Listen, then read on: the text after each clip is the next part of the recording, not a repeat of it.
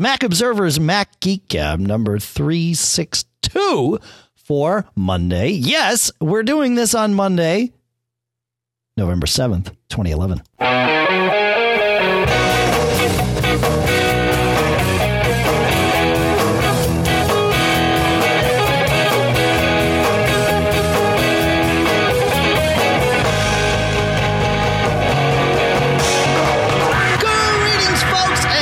Welcome to the Mac Observer's Mac Geek Gab, the show where you send in your questions, you send in your tips. Together, we all work to learn a little bit of something about the Mac and other Apple products here in Durham, New Hampshire. Finally, I'm Dave Hamilton.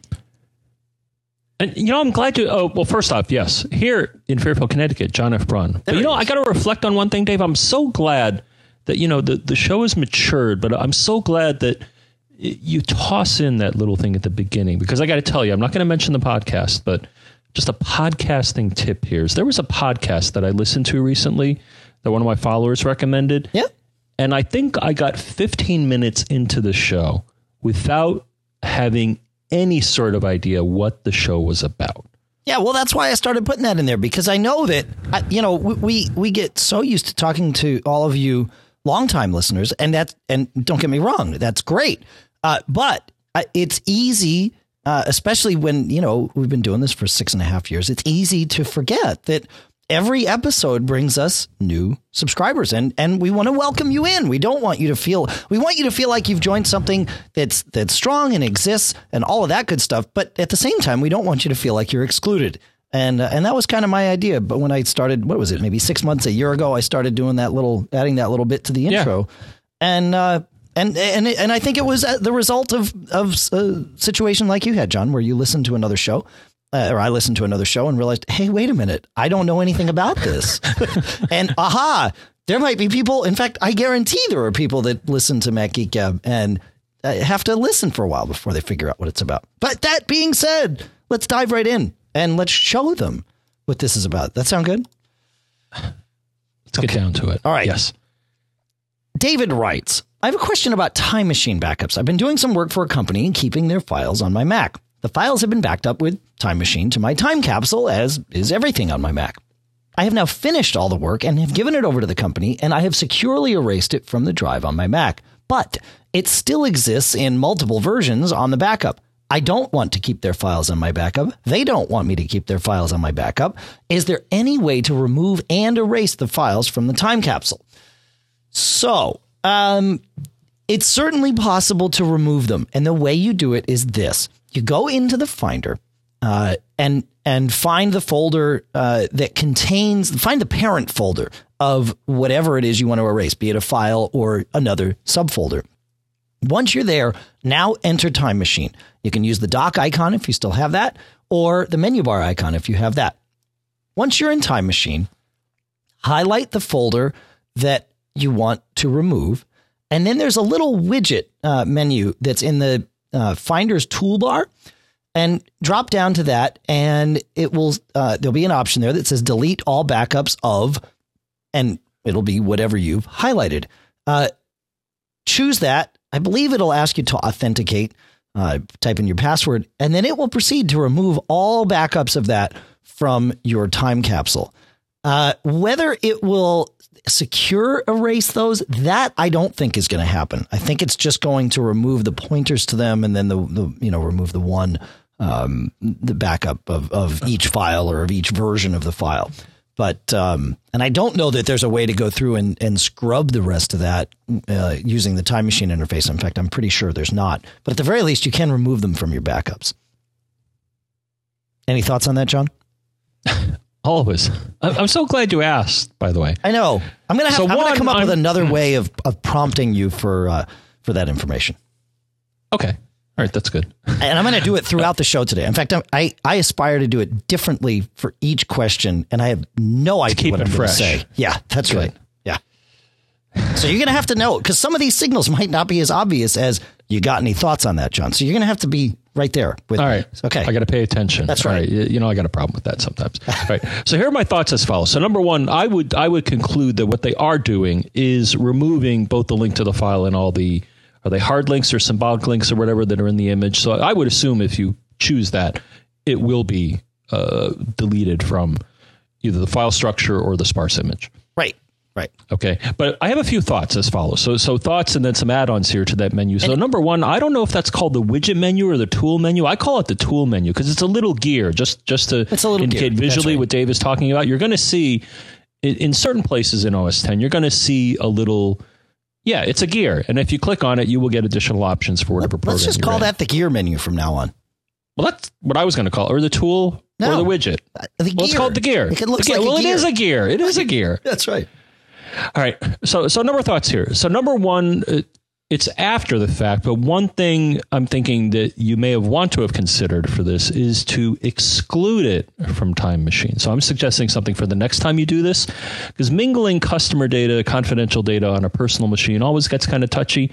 Even so, if you it's may his have. work work machine. I mean, he, I, you know, I, I don't know about that. I would keep backups on there because Oh, otherwise you lose Oh, your work. Well, no, what I'm suggesting is to keep backups, but perhaps to go into Time Machine because, as people may know, but if you don't know, you can go to Time Machine and click on Options and say exclude these items from backup.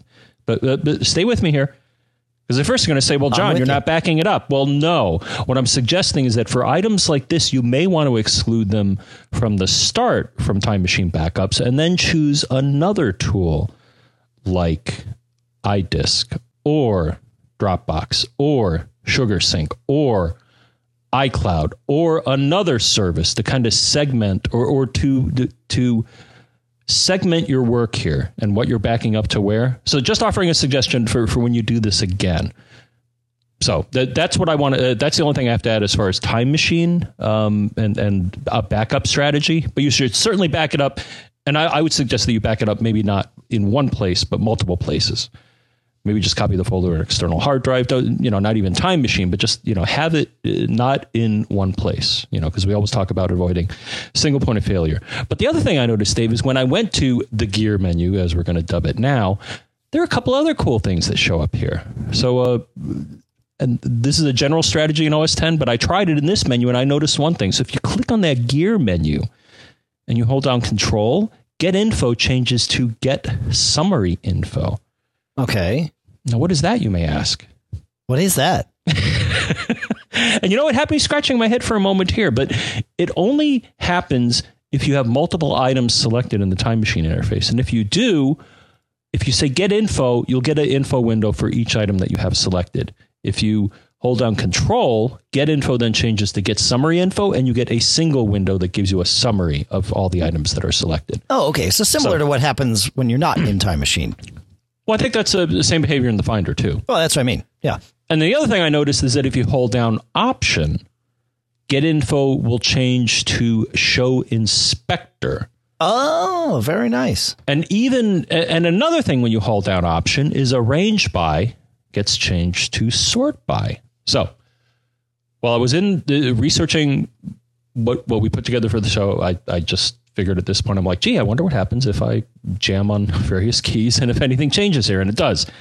So, uh, so it's nice that they not only give you the ability to scrub things from the time machine backup, but they give you a few other useful ways to navigate your time machine backup. Cool. And actually, I got to, you, you know what happened though, which aggravated me is that initially when I did this, I was in mail, and I don't know what what's happening with my system here, but I got stuck in the mail version of Time Machine, and it Uh-huh. took me forever to get out of it. I was jamming on cancel and escape, and Well, it seems like I was stuck there forever. You were you were stuck there um, because I did the same thing. Actually, you know, I was in, well because we were both in the same mode, right? We're we're going through our email, Right. And and this question came in via email, so you know the first thought is, oh yeah, enter time machine. It's like, oh crap, that's right. this is mail has its own interface, which is cool. But uh, you, like me, and like listener David, uses we use uh, time capsule and mounting the backup drive to do a restore from time capsule uh, takes a whole lot longer than it would if the drive were connected to the machine. There, there is a huge lag there as it goes through and parses and gets itself all set up. So, yeah, there, there is a delay uh, that you have to deal with before you can even hit the cancel key uh, when you have a time capsule. And I'm not using Time Capsule anymore. Oh, do you have a drive connected directly to your machine? No. Oh, you oh you're connected Think, to the Dave. Drobo, which is even slower. That's right. That's that's right. Yeah, the Drobo is terribly slow for for uh, for that kind of thing because it's Well, you individual know, I- files and and it's I just slow don't for that. know. I mean, I like the ability. So the Drobo, as as some may know, that both Dave and I we now have a Drobo SF. FS. FS. FS, yes, which is the gigabit Ethernet version. And it allows you to partition part of your array as a time machine. And, and that's what I've moved to. You know, I still have my, my time capsule, but I'm not using that for that right now. I may go back to it, but I just want to see how it was on the Drobo. Sure. And it lets you define a fixed size, which is really nice. So I think I defined one for my MacBook Pro and one for my Mac Mini, and then the rest of it is just general purpose storage. Um, No, yeah, I've noticed. Um, But, but I- yeah, Drobo's it, it works and it's a great time machine backup because of of what you just said there, and also it's you know it's got some fault tolerance uh, in just in the structure of the Drobo itself, but it is much slower to access um, because it's just small files, and the Drobo is not really built for speed; it's built for redundancy and, and ease of expansion and all of that good stuff. I'll but have to let's benchmark it. Well, Okay. all I'll say is that I did a, a raw file transfer test, and I would say the speeds that I would see, I, I've seen about 30 megabytes a second maximum throughput Sure, large for the files, Drobo FS. no Okay, problem. Small All right. files, very very very inefficient. Moving on. Not too much of a tangent. For Yeah, not not too much. Yeah, right. Hi, John, Dave. This is Robert. I've got a question about File Vault. If I encrypt my disk using File Vault and then later delete a file, what is the chance that that file could then be recovered with some utility? That's all. Here's where you cut me off. Thanks. John, go. I'm going to give you my gut feel on this, so I, I don't have any facts to back this up, but I'm going to go on years of, of Go. experience. All right, go. With File Vault. The, the current implementation of File Vault is basically a one or zero in that if you have the password, which or the key or the recovery key for the drive, it appears as any other drive and will operate as any other drive. So if someone has the key or the recovery key, then they will see the drive as any other drive. And the chances of recovering a file are the same as it would be with any OS 10 volume. And that being a Unix based file system, once you delete something, the space can be recovered. Uh, there are utilities. My favorite example is is uh, ah, is it Data Rescue? Data Rescue, right? Yeah, I guess I always use um, Mac Keeper to undelete. Okay. because it's easy.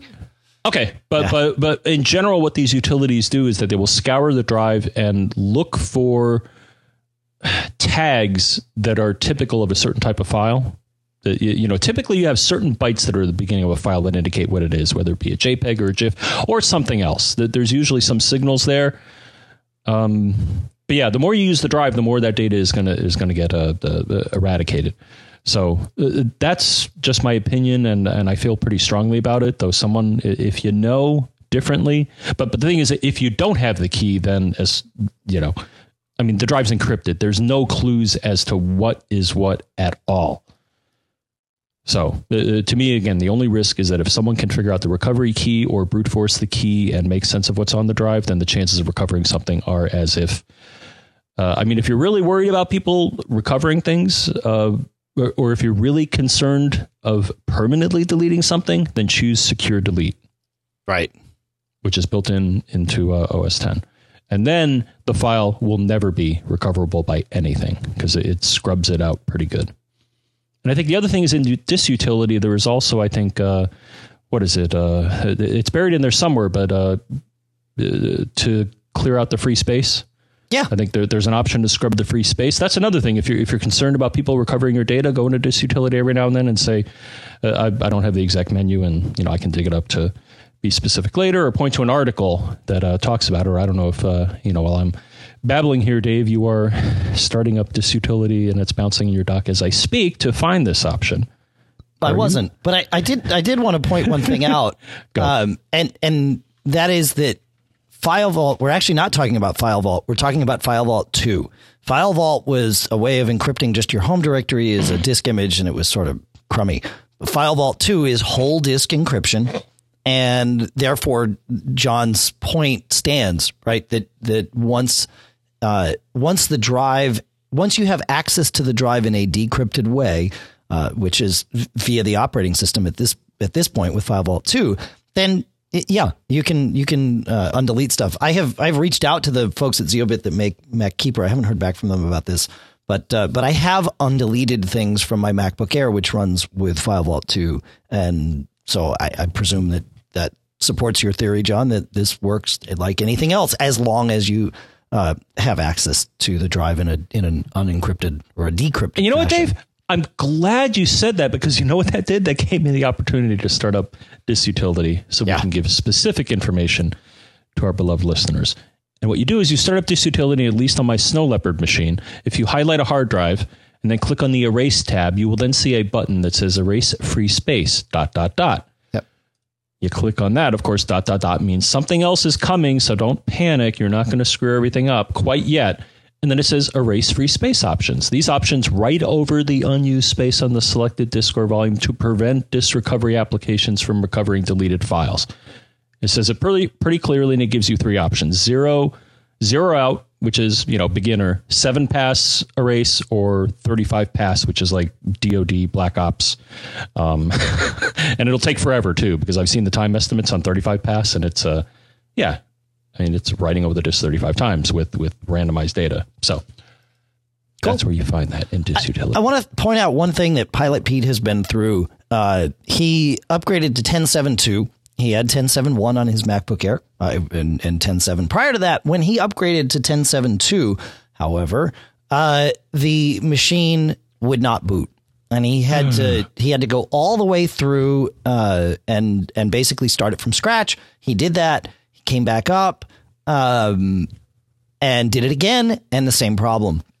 Wait, so would not boot after installing the OS? after the OS update. That's right. So did he get the flashing? Because something is so you get uh, sometimes if Yeah, you start the, the- machine up, the do so you got the flashing.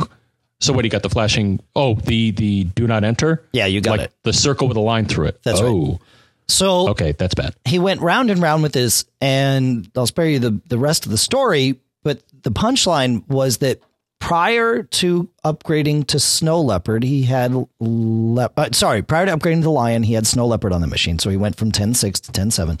Uh, and he did it all the right way, but he had previously had PGP whole disk encryption on there. And even though he had turned that off, and even though File Vault worked fine in 10.7.0 and 10.7.1, there's something about 10.7.2 that if you have File Vault on a drive where you uh, previously had PGP whole disk encryption, it breaks. So he had to repartition his drive, not just format, but repartition the drive. Uh, and then he was able to to use 10.7.2 with File Vault, uh, and that uh, that got him working. So Wow. yeah, just bear that in mind. Anybody out there that that previously I- used some other whole disk encryption. So Because I was thinking maybe a kernel extension or something, but it sounds No. like it's more than that. no, it's wow. dri- it's dri- well, whole disk encryption is always driver level. It's it's you know it's before the kernel. So yeah. All right. Our, our first sponsor for this show is Smile Software with PDF Pen, all available at smilesoftware.com. So they have PDF Pen and PDF Pen Pro. And what they both do, in a very general sense, is allow you to edit and manipulate PDFs. We all use PDFs all the time, right? Well, with PDF Pen, uh, you can, for example, sign a PDF. You can either use the mouse and do it, or if you have a signature that you've scanned, you can use PDF Pen to paste it right into a PDF. So if you've got a contract that you need to sign and you're not somewhere that you can print, sign, scan, and you know send back or or what have you, this is is awesome. In fact, even if you are somewhere where you can print, sign, scan, this makes it so much faster. And I use this all the time for that.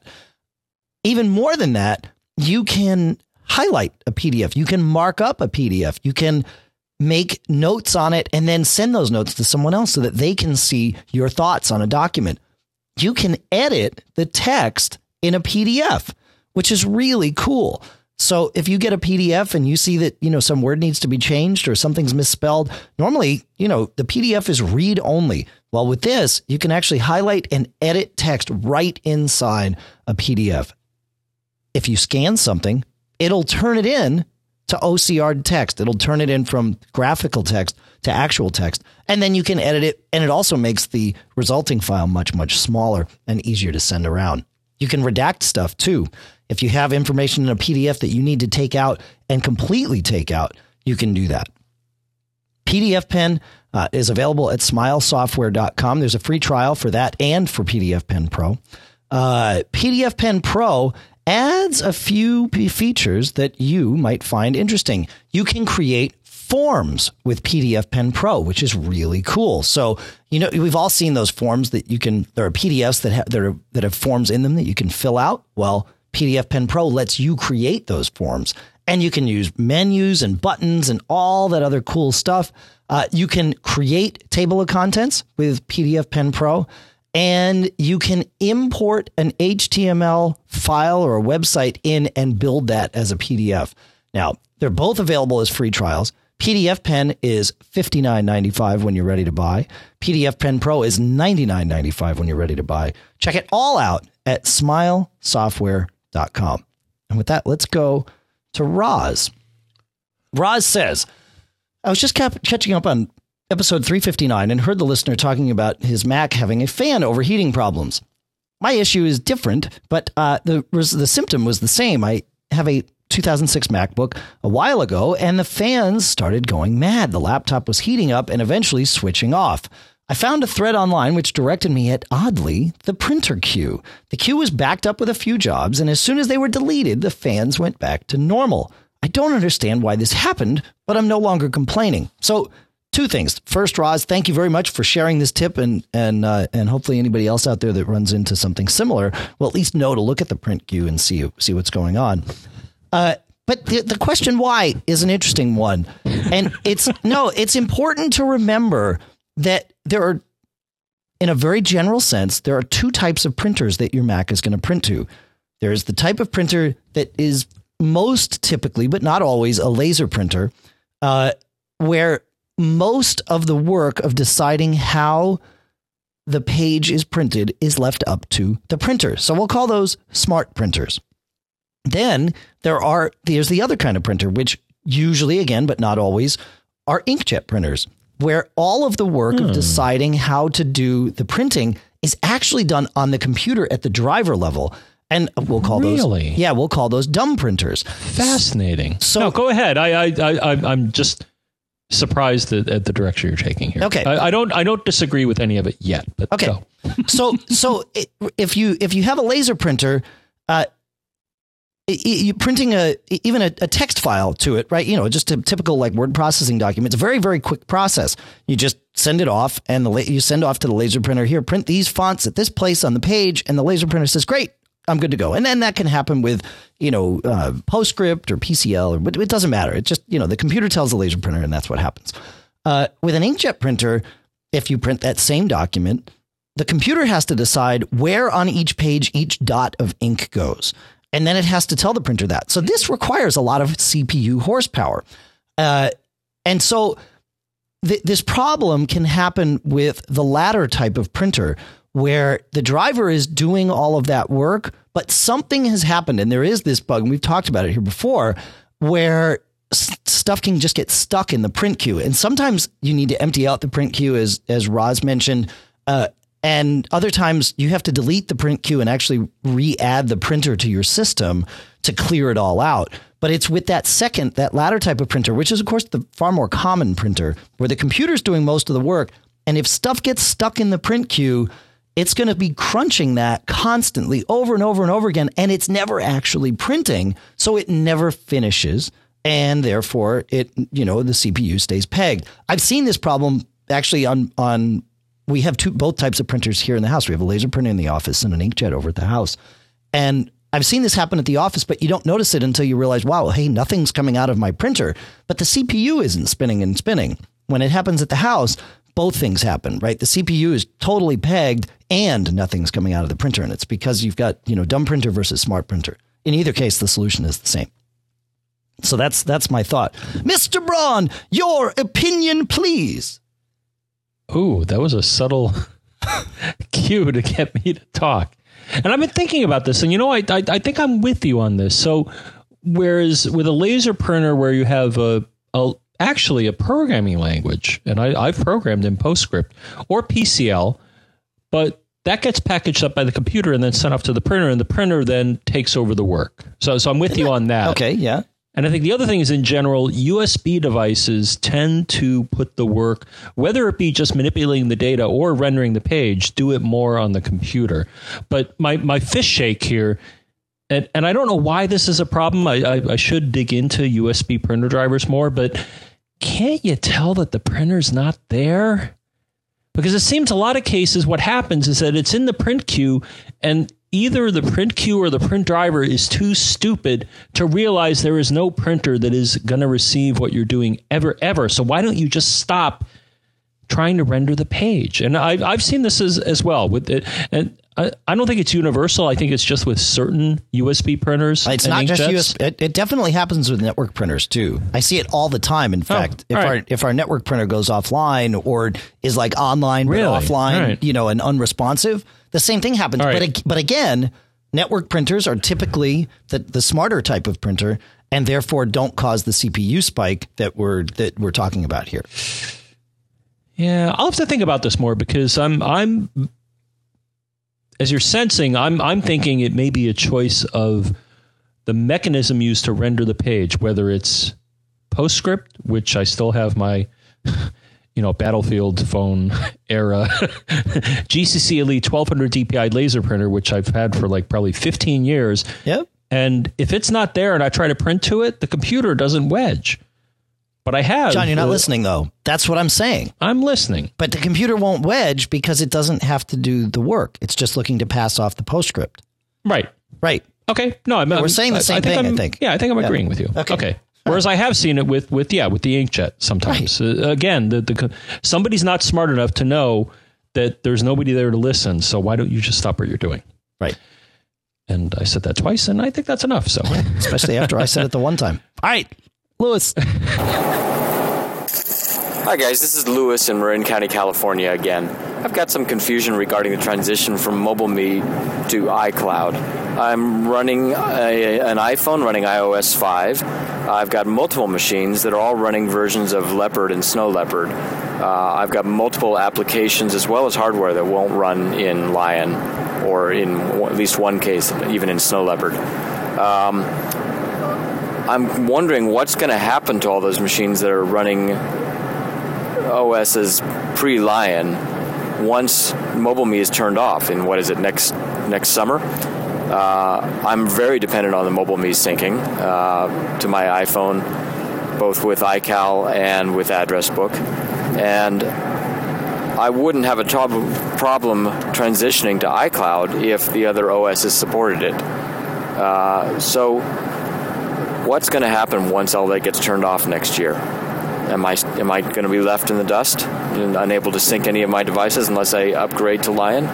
Thanks so much for your advice. You can cut me off now.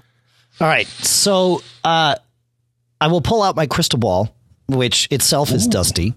Uh, and I will predict that between now and probably the end of the year, but but certainly by the time we have to, you know, the mobile me sunset, which is what June or something of next year, that there will be a version of Snow Leopard that supports iCloud. Uh, we've seen bits and pieces of this surface. We saw them surface over the summer on, uh, you know, screenshots surfaced on some of the, the, you know, less reliable rumor sites out there. But I, I think these screenshots were accurate. I, I, think that because it's not, there is nothing technically limiting about uh, that, that that forces iCloud to only work in Lion. There's nothing inherent to Lion, as far as I can tell, that that uh, that makes iCloud possible and impossible on other builds of, of the OS. But but they simply have to add it, right? I mean, it you know it still needs to be there. I mean, it's using CalDAV, it's using CardDAV. Uh, all this stuff can work, and in fact, depending on what you have to do, you might be able to get away with it without m- migrating to iCloud, uh, or without migrating your Snow Leopard machine to iCloud, which of course you can't do.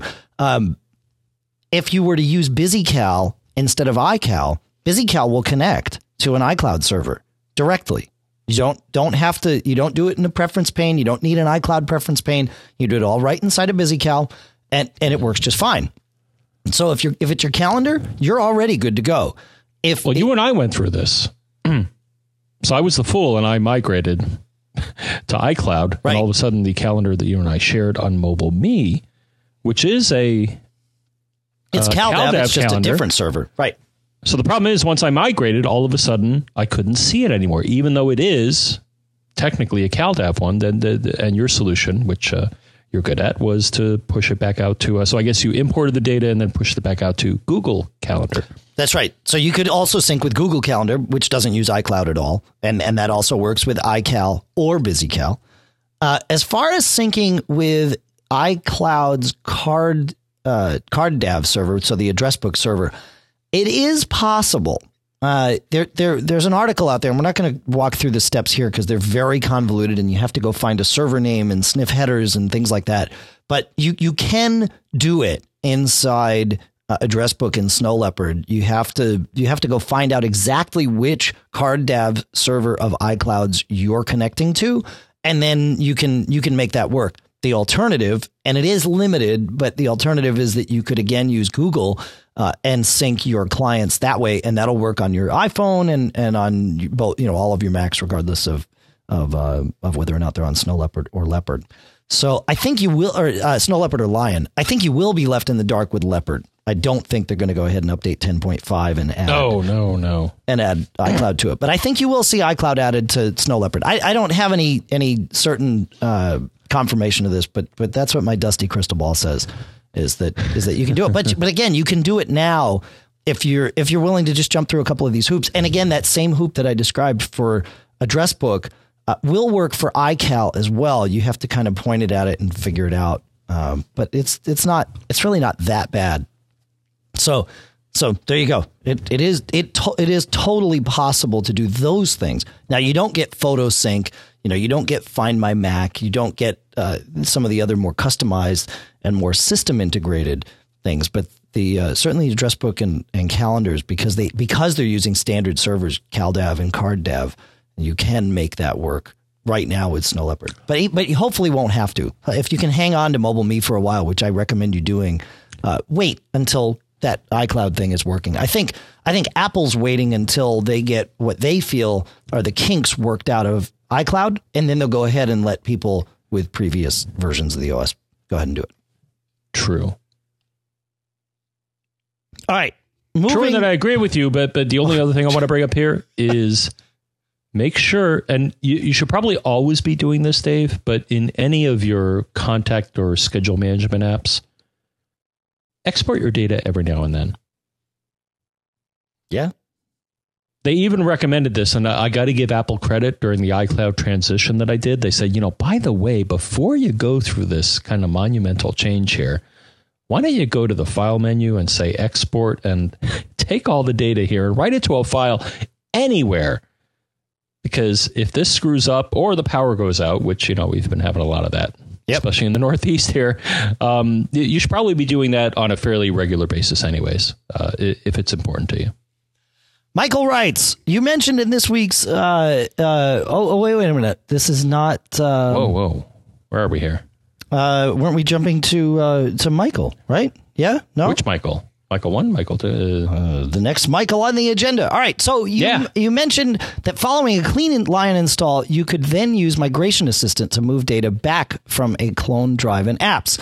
Uh, I just wanted to make sure that would include Microsoft Office also, or do I have to reinstall it from the DVD? Mr. Braun, who's jumping at the bit, go. yes, sir. okay, uh, we are now in sync here, and I responded as such to Michael. Any application in your applications folder, and one would hope that Microsoft Office is one of these, should migrate just fine. Now, how do you do this? Well, of course, we'll talk about it once, but we've we'll talk about it again. Migration Assistant has uh, when you run this, has a specific selection saying, by the way, could you migrate my applications over? And the last time I did this, Microsoft Office migrated over beautifully. So it's smart enough to take that and, and any other pieces of the app that need to come over. And we will link to a support article that tells you uh, in a bit more detail about all the choices that you can make with the migration assistant. The only thing that I noticed with Microsoft Office, and this is uh, my fist shake at them is if you change your computing environment enough, like if you change a hard drive or a computer, it will come up and ask you for your key. And and if you've listened to prior shows, you will know that my installation keeps asking for the CD key, even though I continually present it and I have not changed my hard drive or my computer. Yes, when I upgraded to the SSD, yes, okay, it changed the uh, UUID or whatever GUID of the, of the drive, and so Office said, "Whoa, whoa, whoa, what are you doing here? You know, you're trying to rip me off?" Well, no, it's a review copy. So, but yeah, and, and, I have it actually stored in a file on my computer because it keeps asking me. So I have to keep typing in this, you know, 25 character key because it, it gets confused and I got to write to the guys at Mac Geek Gab, like you suggested, Dave, to to find out why this keeps happening. So, quick answer: yes. Use Migration Assistant. If anything, you may be asked for a key, or you may have to go through a one-time, uh, you know, application startup dialogue, whatever app you're using. But I've been very happy with it. I don't know about you, Dave. Uh, I didn't use migration. Oh, did I use migration assistant? I'm trying to remember. Did you? Uh, have I, you? You I, must have once at least with Lion. Um, yeah, I did. In fact, the iMac at the house, uh, which was plaguing me because I did all the upgrades with it. I made a clone of the drive. I wiped it. I put a fresh install Lion on, and then I migration assistant it in the um, just the user and, and application data, and it's been fine since then. So yeah, that's been good. All right, let's uh, uh, let's go to Dave. Dave has a an interesting question here. Hey guys, my name's Dave. I Had a question on uh, iOS 5 reminders app. I'm loving the um, location based reminders, but one thing I'm struggling with is um, when you go in, you can like set a preset for what your work and your home address are, and then it seems like those always stay set as an option, and then you always have the option for a third choice of a custom the address that I set for my work is uh, obviously the address for my contact card, the physical address. But what's happening is the GPS is detecting a different street address, and it seems like no matter what type of thing I try to do, whether it's set a reminder at work, or, or excuse me, to uh, ring when I arrive or when I leave, they never register. So today, as an alternative, I tried manually setting one on my current location when I was at work and set it to uh, Dean when I left, and then when I left, it worked. So what I want to do is I want to reset what my work address is, but for some reason it won't let me do that. No matter what I try, you don't have an option to go in and say uh, this contact card is my work or this contact card is my home, and I can't find a way to delete the preference of what I already set. So, uh, not sure if that makes sense. Hopefully, you guys can help. Um, this is where you can cut me off. Okay, so what Dave's talking about is this cool thing in iOS 5 called uh, setting a geofence in reminders. And it works just as he described, where you set some address at which you want to be notified of something when you're coming or going, or both, and it does it.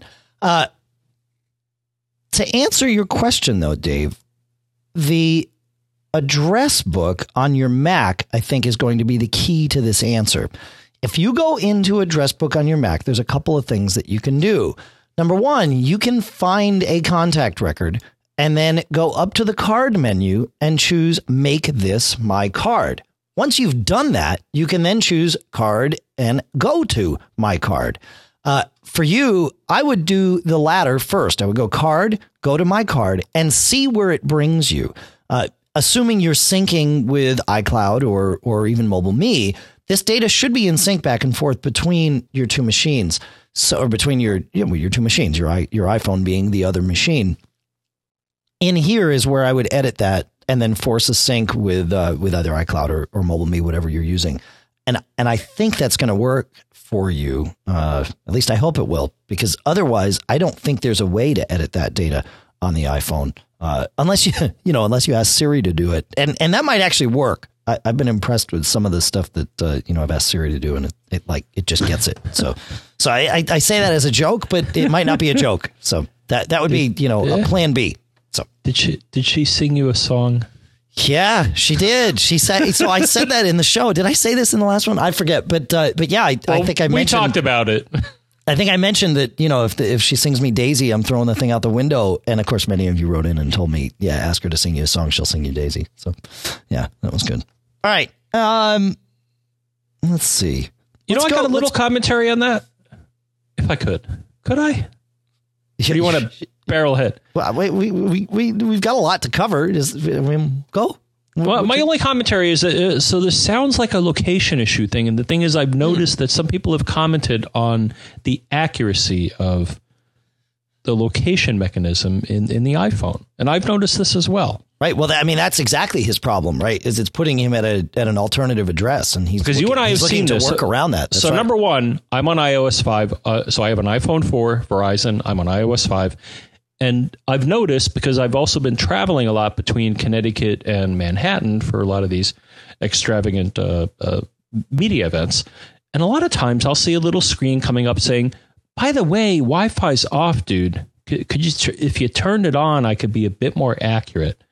And that's funny because I don't recall seeing that before. So, so uh, that's one thing. The other thing is I noticed. So, so a lot of times I'm on the train here. I'm on a Metro North, which is the railroad that is, you know, goes into and out of New York City and Connecticut. And a lot of times I'll run the map application on Google, and a lot of times it's accurate. Sometimes it's not, though. Sometimes I still notice. Now, yes, I'm in a train in a big metal tube, but it still works pretty good. yeah. And, and a slight tangent here. I did find a application called GPS Speed because I'm very curious how fast the train is going, and this does a pretty good job. I think uh, for the most part the train goes about 70 miles an hour, maybe a little more. Um, but I'm just, uh, but but but I guess my final reflection is that, uh, and I think our own Julie, uh, a recent uh, contributor to the TMO staff, noticed that at one point, I guess uh, she was using another location related service, and I guess she noticed her son um, who I believe is not quite legal, was appearing at a refinery, a liquor store, uh, but but she know I, I think she enabled Find My Friends for for a member of the family, and he was appearing in places that were highly unlikely that he would be at. So so the GPS thing is. Uh, I don't know. My experience is that it's it's it's pretty good. Um, again, Apple now warns you that enabling Wi-Fi, which I guess they collect additional data, could help you. But I've just seen a lot of wackiness. So That's interesting. Yeah, yeah, yeah. No, it, it it it's not always correct, but it's it's usually close and it's consistent, even if it's you know incorrect. Or at least in Dave's case, it is. So, uh, all right, let's jump to uh, let's jump to Craig. Craig has an interesting little tip to share with us. Hi, John and Dave. Over the weekend, I heard about a security vulnerability on the iPad 2 running iOS 5. If you have a passcode set on your iPad 2, there's still a way you can get into the iPad by passing the security code. If you have a smart cover, you open the smart cover, hold down the power button until you see the slide to power off, then close the smart cover, reopen it, and click cancel, and then you will see you're into the iPad with bypassing the security code one important thing to notice is you can't actually open any applications, so no one can actually get into your data. However, you can delete applications from the device. So, although you could not lose any personal data, you could lose all your application saved data. Okay, I hope this helps. You can cut me off here. Awesome, thanks, Craig. That's pretty cool, huh, John? Kind of scary, man. Yeah, I wonder if that's going to be fixed in uh, you know 501 or whatever they're working on right now. I don't know. I don't know. You still there, John? I don't I don't have an iPad, so I, I can't comment. I mean, my only Oh, yeah. comment was, you know, we were talking about the uh, uh, photo ability, where if you double click on the uh, iOS 5 iPhone, you can get in the photo app and and possibly engage in shenanigans. But Right. But at least that, even that, you know, I because I noticed that, and you know, it comes up, and I try to click on the camera roll, and it says, well, no, no, no, no, no, you can only take pictures, not look at them. Right. So, but no, that that's uh, I'd be concerned. Yeah, you should be. Deleting well, deleting apps. I mean, dude, that no, that that's that's serious. So I'm Yeah. not getting an iPad. Nope, not until they get their act together. I'm sorry. that that'll do it. That's that's the reason, huh? Okay. Uh, uh, Plus, I don't really need one yet. yeah. Well, I'm totally happy with my complement of Apple uh, goodies here. yeah. No, you need more. You got to feed that need. All right. Uh, another tip about updating the Lion. Hi, John. Hi, Dave. First off, I just wanted to say what a great show you guys run, and thank you so much for all of your knowledge. Thank you. Um, second, I found a little tidbit which is pretty nice that Apple is now doing. Remember when the new versions of the OS would come out? It would come out on the disk, and you know it would come with the well, somewhat newest update. Usually they're like one version behind because of you know production of disk and all that stuff. But now they will update the recovery partition on your hard drive to be like in the new update that just came out, 10.7.2. And those of us with really either limited amount of bandwidth or just really bad bandwidth love that because that means we only have to download the update once and then we can take it around to all the different Macs, which you can download it from Apple's site, I believe. But um, also, when something happens and you need to recover from the um, partition, when I, which I actually do every seven or eight months because I notice a difference, a big difference. So, but you know, I'm on a disk, not an SSD like you guys. So, um, yeah, it really helps. But uh, I used to have bad bandwidth, now I don't. So, uh, hey, thanks for the um, knowledge, and have a great day. Thanks for the heads up. That's uh, that is good to note that uh, that your recovery partition will be kept in sync if you keep up to date with all of your system updates. That's a good thing. Uh, ben sent a note in and pointed out something I hadn't even realized, John. The new iMacs, of, of which I've got one downstairs, the headphone oh. jack on it supports the controller on the headphones. So if you've got like headphones from the new, uh, you know, iPhone or whatever, where you can go up and down with the volume and all that stuff, uh, it works if you've got those plugged into your iMac, which is pretty cool. That's uh, you know, that's it, it again one of those things that uh, you know endears us to Apple and their products. Somebody somebody thought about that and wasn't difficult to make it happen, but they bothered to make it happen, which uh, huh. which is cool. Yeah, yeah, exactly. I have a short tip.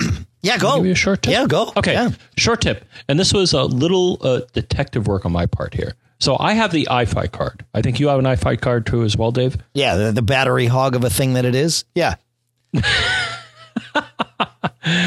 it's handy if you have the batteries, and I have not one, not two, but three batteries for my current camera because I know all right. So, anyways, here here was what I ran into. So, one of the things that the Eye-Fi card does, which is something that I think is pretty darn cool, is that it will include geotag data, or to get down to it, latitude and longitude of where you took your picture. Now, how does it do this? Well, it does this because it, it's not a GPS, but the Eye-Fi card is using Wi-Fi and and something called uh, I believe it's Skyhook. Right. Okay and it embeds the data and then what they have is a application that will then take the pictures out of the Eye-Fi card and do some magic and then place them on your mac and have that data in a field in the photo so uh, for those of you that don't know a photo is not just a photo, but a photo, especially with something called EXIF, which I uh, I don't know what it stands for, but it's basically an extension to a photo that tells you all sorts of wonderful things. The the camera the lens the the, the aperture the shutter speed it, and the possibly the location of where the photo was taken which the Eye-Fi utility should be doing and it does but i noticed after a while dave and you know i moved to aperture but uh, for managing my photos but i noticed after a certain point in time even though this data showed up in the Eye-Fi utility, or they call it Eye-Fi Center, it would not appear when I imported the photos into Aperture. And I was like, well, that's kind of weird. What huh. caused this? And I finally found it out. And and hats off to the people at Eye-Fi because they figured it out. So here was the cause of the problem. Because at first I thought, well, let me look, let me get a, a, number of utilities to look at this. So Aperture, when I pulled the photos in and I looked at the location, said, there's nothing here. And I'm like, well, that's weird because the Eye-Fi utility showed that the data was there it, it, before it was imported. So somebody was aware of it. So I opened Preview, which is Apple's photo uh, uh general yeah. purpose utility it couldn't see the data. And I'm like, huh, well, that's kind of weird. Like, is this a, and then in the back of my mind, I was thinking, is this an Apple problem? And as it turns out, it was. Because then I broke up my old friend, Graphic Converter.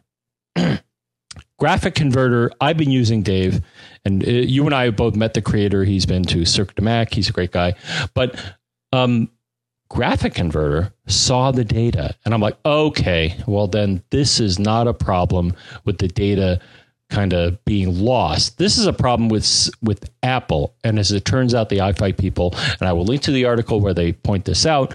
It was a problem with Apple. So actually, I think Apple, when they upgraded to 10.6.8, updated their parser for parsing the data that was tagged onto a photo, not the not the photo data, but the additional data that was put in there. And apparently, they decided to ignore certain da- data with a certain format. And the Eye-Fi boys figured it out, and girls, Cool. men, women, whatever. But it was so frustrating because all of a sudden the data was was gone and I'm like, all right, who's responsible for this? So so it was just a fun detective story to find out who's responsible for this. But the thing is it was consistent in the Apple applications that none of the Apple applications, Aperture, iPhoto, or Preview saw it. So that's what led a lot of us down the path that it's an Apple problem and not necessarily an Eye-Fi problem. So Interesting. Uh, so I have a, a cool stuff found thing to uh, to talk about here, and then I want to talk a little bit about Mac Tech, which was one of the two conferences I was at in LA last week. Uh, but the cool stuff found is something called NetSpot, and I just got an email about this today. Uh, it's at netspotapp.com. Have you ever gone to uh, like a conference or or or somewhere where you, there's lots of geeky people and you see what essentially looks like a heat map for a wireless network where it shows you uh, you know where all the clients are and where the good connections are and where the bad connections are well netspot lets you uh, and it's free lets you do this for yourself at your house so you know we're always trying to figure out where's the best place to place our, you know, uh, especially if you're using something like Powerline to get wireless base stations in two spots to maximize coverage in the house. I've always done that, you know, sort of trial and error. I put one in place and I move around, and if I get signal, well, I'm done, right? Well, and that works, but that's not really all that much fun, is it? So with NetSpot, you actually build out, you know, and you just wireframe your your house or whatever, and then you walk around and tell it where you are with your MacBook or your MacBook Pro or your MacBook Air or whatever it is, and uh, and and then it'll start to tell you, okay, here's how this is, and it'll it'll show you where things get weak and where things get strong, and then maybe you can move a base station around or change a channel or whatever. So uh, so check it out. Uh, it's very very geeky, and I actually, like I said, I just found out about it today, so I haven't had a chance to do this over at the house, but I am eager to do so because it seems like it's just going to be so much fun. And speaking of geeky, and and make sure you go to netspotapp.com. right, that's right, because I, I app. Because I just looked at netspot.com and uh, uh Not good. evil in the world has Oh. well, it's basically a parking site. Oh, yeah. no, there's nothing. Yeah, NetSpot, Shocking. NetSpot app. That's right. But speaking of Groovy. geeky goodness and, and all of that stuff, uh, I did get to attend the MacTech conference uh, last week. And, and we at TMO have been media sponsors actually at MacTech for well. The, What the- is it, Dave? What is the- this Mac Tech thing? so we've been media sponsors for the two years that it's been in existence. And if John stops interrupting me, I'll tell you. Uh, sorry. I'm not going to stop. I'll stop. That's Go. awesome. That's awesome. Uh, um, but after having been, you know, I've always been happy to be a media sponsor. After having been, I am actually proud that we're media sponsors. This event, it's it's a conference. It's relatively small. I mean, it's not tiny. Uh, there were, you know, maybe 350, 400 people there. And there are two tracks. It's a three day conference, and there's two tracks. One is for IT professionals. So, and there's people there from the enterprise and also people there that are just independent consultants, right? You know, that are out there helping people with their Macs and kind of everything in between. Uh, and so that's the IT track, and there's sessions all day long for uh, for I think two and a half days. Uh, and then there's a developer track, which is it's really actually kind of cool. I thought, why do we need a developer track at a conference when we already have WWDC? And the answer is because WWDC developers don't get to talk to each other. We just, you know, it's developers just get to hear from Apple. It's a one way dump kind of thing. So this is you getting to either speak if you're a developer or hear from your fellow developers uh, about some of the things that they've gone through. And I mean, the the conference is built so that you would do one track or the other. I wound up bouncing between the two. and was totally stoked to do so. Uh, there's just some great stuff going on. They had a couple of great keynotes. Uh, Guy Kawasaki spoke. In fact, Guy at, at the last minute, well, maybe a week ago, he changed his. He was going to talk about his new book, Enchantment, and kind of go through all that and relate it to the conference. But uh, instead, he spoke about the. Uh, I think he called his presentation "The 13 Things I Learned Working with Steve Jobs," and it was it was perfect. I mean, it was the right crowd for it, and uh, and it was that was great. Andy uh, Ihnatko spoke, um, but but this conference you know, it was so nice to go to a conference that was small like this, like-minded people. You know, I mean, definitely, you know, my my type of people, of course, right? Uh, but it was like, well, and and even Neil Ticktin, the organizer of MacTech, said this. He said it's like camp, and it was. We ate all of our meals together, breakfast, lunch, and dinner. Uh, we did a, you know, the evening activities were all planned, and we did them together. It was in Universal City uh, at the Sheraton there, and one night they had a tram come and pick us all up, and we did the backlot tour at night of the uh, of of Universal Studios. And the next night there was a party at, at you know a, a, a bar nearby where there was like bowling and karaoke, and you know it was just, but it was just everybody hanging out with each other, and everybody treated each other as equals. There was no pecking order. There was no, and and that and I think that happens when you're at a show that where they're where you're not planning on doing all this stuff together. So you have to figure out, well, who am I going to eat lunch with? Who am I going to eat dinner with? And you and you wind up becoming very cliquey, you know, and, and you go and and you kind of tend to stay in the same circles, and you might not break out. And uh, and this was not that at all. It was awesome, really, really well done, and. Uh, and so it, they'll do it again next year, I'm sure. I would love to go next year, and I look forward to going next year. Um, but uh, but I'll, we'll let you know about it too, because uh, because anybody that's in that realm, developers or IT pros or both, it, it- just go. Don't think twice. It's you know, and even after the planned events are over, of course, everybody winds up hanging out down in the hotel bar. And I think I mentioned that during the, our show on Thursday. That Oh, you know, well, I'm- you got your uh, Right. fabled uh, that, that-. I got my Ethernet, my USB connector just by wandering around in the hotel bar. It was awesome. it, it, it's almost good because, like I said, I posted to Twitter about it and then gave up on Twitter and walked down to the bar. If I had not given up on Twitter, I would have found it. Several people replied on Twitter and said, "Oh yeah, just come to my room," and you know they like DM me and gave me their room numbers or whatever. But that and that would have worked fine, and I appreciate that. But it was actually more fun to go and have this adventure down in the hotel bar and, and try and figure it out. And it worked. So so yeah, it really really well done show. I you can you can tell I'm excited about it. So it was it was nice. Yeah. It reminded me a lot, John, of the first two podcast expos. It- different track sessions and all that, but just that whole you know we're all together and just hanging out and enjoying each other's company and learning from each other at the same time. Well, you know, I've even read. So number one, I think I would like to attend the next uh, You would, event. yeah, you totally yeah, would. you and I can uh, go together. Sure. But but also I've heard. Uh, so Mac Tech sounds like something that uh yeah I think uh, uh, uh, deserves increased coverage by Mac Observer. There you go. and me. Well, we we did a bunch of uh, we did a bunch of interviews last week. Yeah, but I we think you need more. I I think see. you need more help. I, I get I get where you're going. You want you want this you want all expenses paid, don't you? That'd be nice. but, uh, but also, um, uh, no, but the the the the, uh, the vibe I get from uh, Blog World is that they've also kind of adjusted their.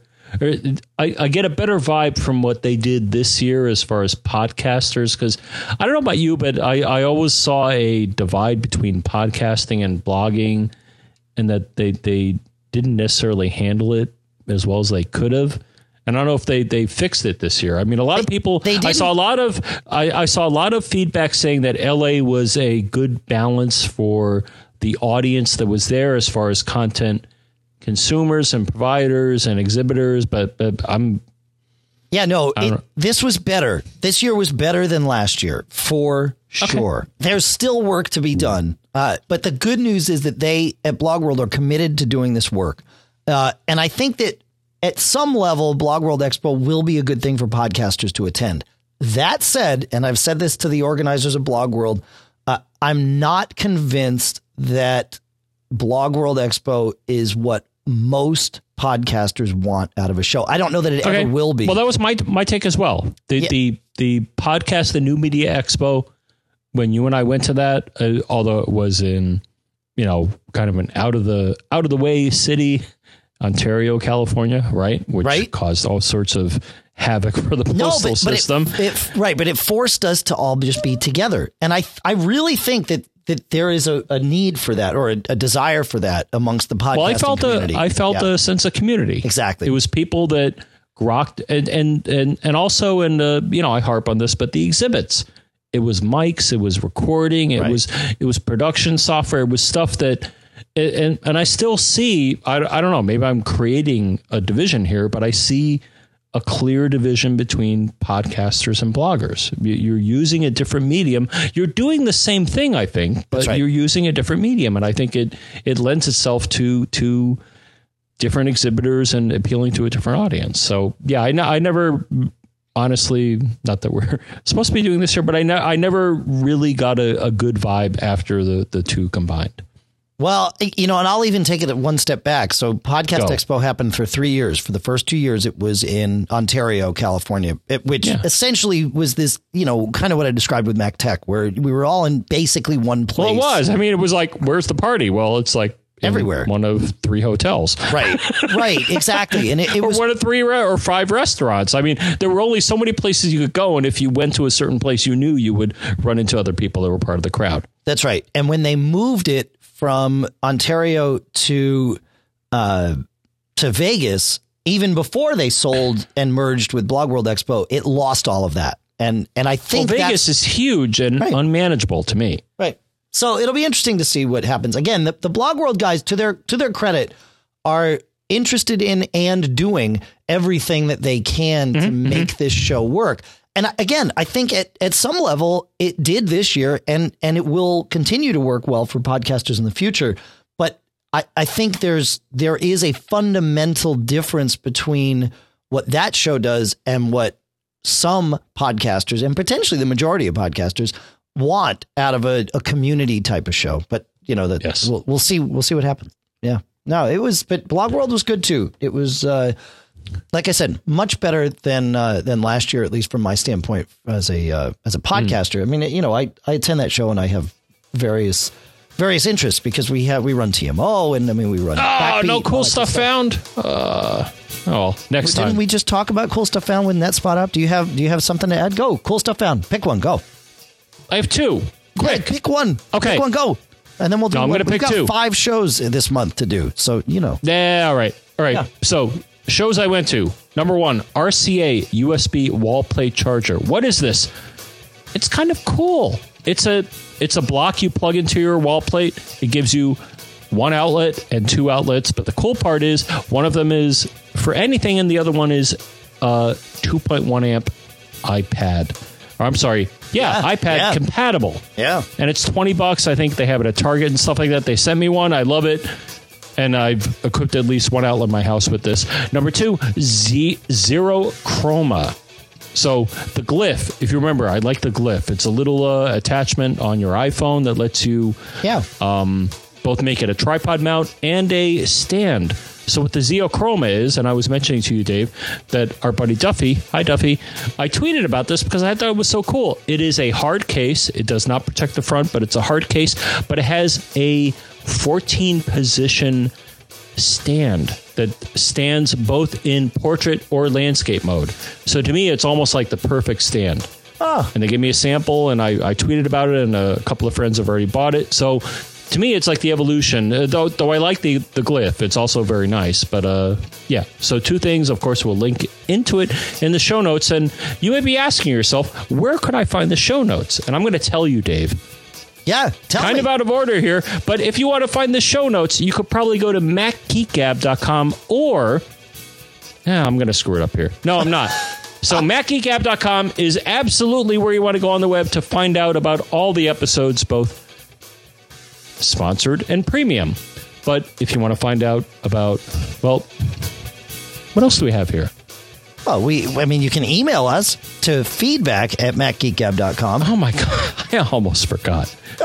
but I would say probably you want to uh, not what you said. I, I would send it to feedback at macgeekgab.com, Dave. Now make it feedback at macgeekgab.com. You can also pick up the phone and call us to 206 666 Geek, which, John, is at least in this world, 4335. Imagine if they changed that someday. Uh, you can Skype us to Mac Geek Gab, and we will get that. And you can find us on Facebook at facebook.com slash Mac Geek Gab.